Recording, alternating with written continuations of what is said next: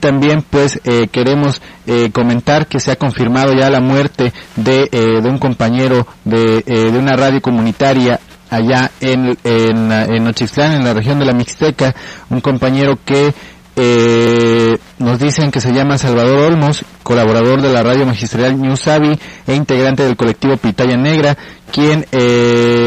fue asesinado, eh, arrollado por una camioneta allá en Guajuapan de León. Y pues eh, esta camioneta eh, nos, nos dicen pues era una camioneta de la policía municipal. Y pues bueno hay que estar al pendientes compañeros, esta situación no ha terminado, esta lucha no ha terminado. Y pues eh, seguimos al pendiente de toda la información, estaremos tratando de hacer los enlaces correspondientes para dar la información más corroborada por parte de los colaboradores de la radio News Avi